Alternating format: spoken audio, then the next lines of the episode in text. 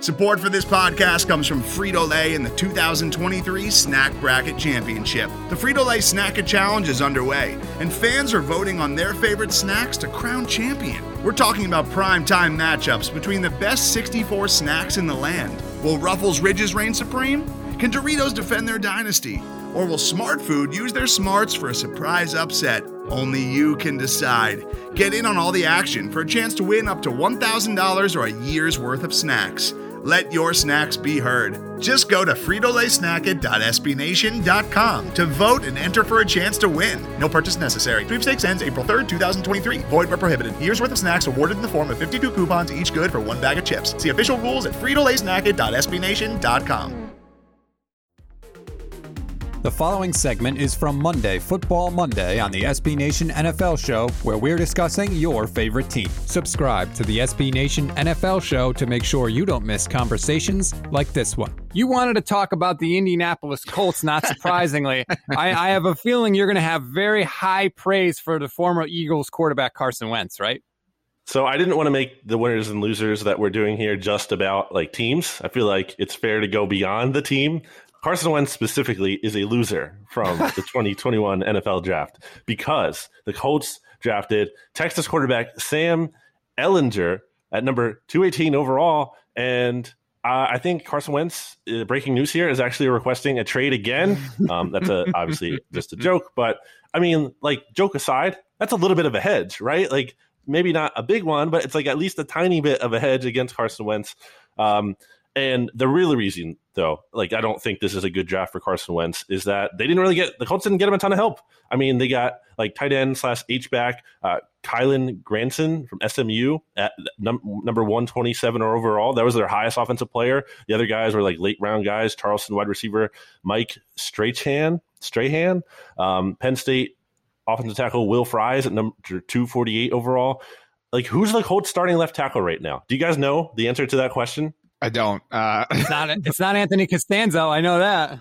It's Sam Tevi who ranked 82nd out of 89 offensive tackles by PFF last year. So, like, that's the guy who's protecting Carson Wentz's blindside right now. The guy who fumbles a ton. Like, there's still some, you know, free agents out there. Like Eric Fisher is out there, and that could be a logical signing because he was obviously uh, in KC with Chris Ballard. Yet there's that connection.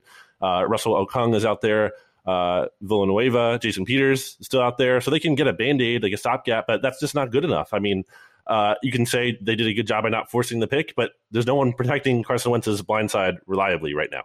BLG, uh, I agree with you overall, and so like. If Carson Wentz is a loser, the Indianapolis Colts are mega losers because they're the ones who hitched their wagon to him. Or like they're the ones who went out and traded for him. This isn't like a free agent quarterback they signed. Um, I saw your uh, your BGN co-host Jimmy Kempski tweet during the Aaron Rodgers hysteria leading up to the first round. Like the Colts are now seeing Aaron Rodgers be available and thinking like, holy crap, we just went and, you know, acquired Carson Wentz.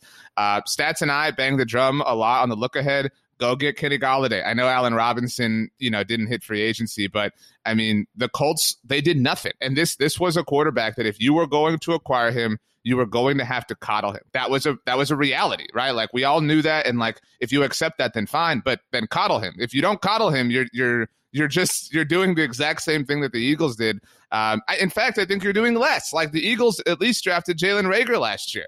Um, granted, they did draft Jalen Hurts. I thought it was funny. I saw a lot of people's pro comp for Sam Ehlinger uh, is in fact Jalen Hurts, which is just you know hilarious uh, in the grand scheme of it all. Uh, for non-Texas based people, uh, just you know since the University of Texas hasn't been relevant in forever, which I'm obligated to say as a fighting Texas Aggie, Sam Ehlinger is the quarterback who mouthed the the idea that Texas was back after the Sugar Bowl win over Georgia a couple of years ago. So he is like a meme, and I think that that's uh, and he's a big personality online. And I I I know it sounds like I'm joking here, but I think that's a big thing here, as opposed to even who like Kellen Mond out of A and M who went to Minnesota. He's not this, you know, not this heavy known name throughout like online circles and communities, and like someone who people on blogs and in comment sections like at Stampede Blue are going to be talking about. Everybody knows Sam Ehlinger's name. Again, as a Cowboys fan, I can tell you like half of my family was like, the Cowboys need to draft Sam Ehlinger just as a backup because everybody wants that dude, right? Like from their favorite college or whatever, and that's that's to be a thing. Like if Carson Wentz is the the guy we think that's like you know up late at night on Reddit reading every comment about him, he's to see a lot of Sam Ehlinger comments, and this just also uh BLG. We talked about Kwity Paye on the NFC East mixtape, and that was the Colts' first pick. Um, and I, I just I don't know. Overall, it was a, a really flat draft from a GM that a lot of people tout as one of the best in the NFL. I love Chris Ballard. I think Chris Ballard is a very good GM. I'm Case really in point. surpri- I'm surprised at the way he went. You know, we were talking about how Cincinnati already had weapons for Burrow. Like, who's Carson Wentz's biggest weapon right now for the Colts? Like T.Y. Hilton. the ghost of T.Y. Hilton, who was dead in the water last year until he went on a run late in the season. Like, I'm sorry. I do not feel good if I'm a Colts fan about my weapons. Like, you have the worst offensive weapons in the division by far, even worse than Jacksonville, I feel like. Worse Houston- than Houston? Yeah, Houston. I mean, I, w- I was only talking about professional teams. Yeah. well, but okay. like Houston has Kiki Cutie. Like, would you not like trade almost any Colts wide receiver for Kiki Cutie? I think Pittman could be good. I'm not Yeah, sure. okay, Pittman's fine. That's a great point. But that's it. Like, okay, so that's your superstar at this point. Yeah, Right. he's not a difference maker. That's your fastball. I mean, it's it's really stunning, especially in a in a time, and I feel like this has been the case with everyone in the AFC South except for the Titans, which is a credit to them. But like Houston had an op- the moment Andrew Luck retired, Houston had an opportunity to run that division, and they completely like fell all over themselves. Jacksonville, you know, went into the AFC title game now four years ago, and then afterwards just like got so full of themselves from a front office perspective, and then fell all over themselves. Indianapolis is looking at a division where Jacksonville, I mean, it's only a matter of time, seemingly, until Trevor Lawrence has established himself and they're at least a mild threat. Houston is currently still falling all over themselves. Tennessee is your only threat, and you don't even do it like you you you need your AJ Brown. Like look no further than your division to see the example that you need. You can hear the rest of this conversation by subscribing to the SB Nation NFL show wherever you get your podcasts. Hello, I'm Nilay Patel, the editor in chief of The Verge and host of Decoder, a business podcast where I interview CEOs about big ideas, the problems that come from those ideas, and how they make decisions. It is also surprisingly about org charts. Comes up a lot.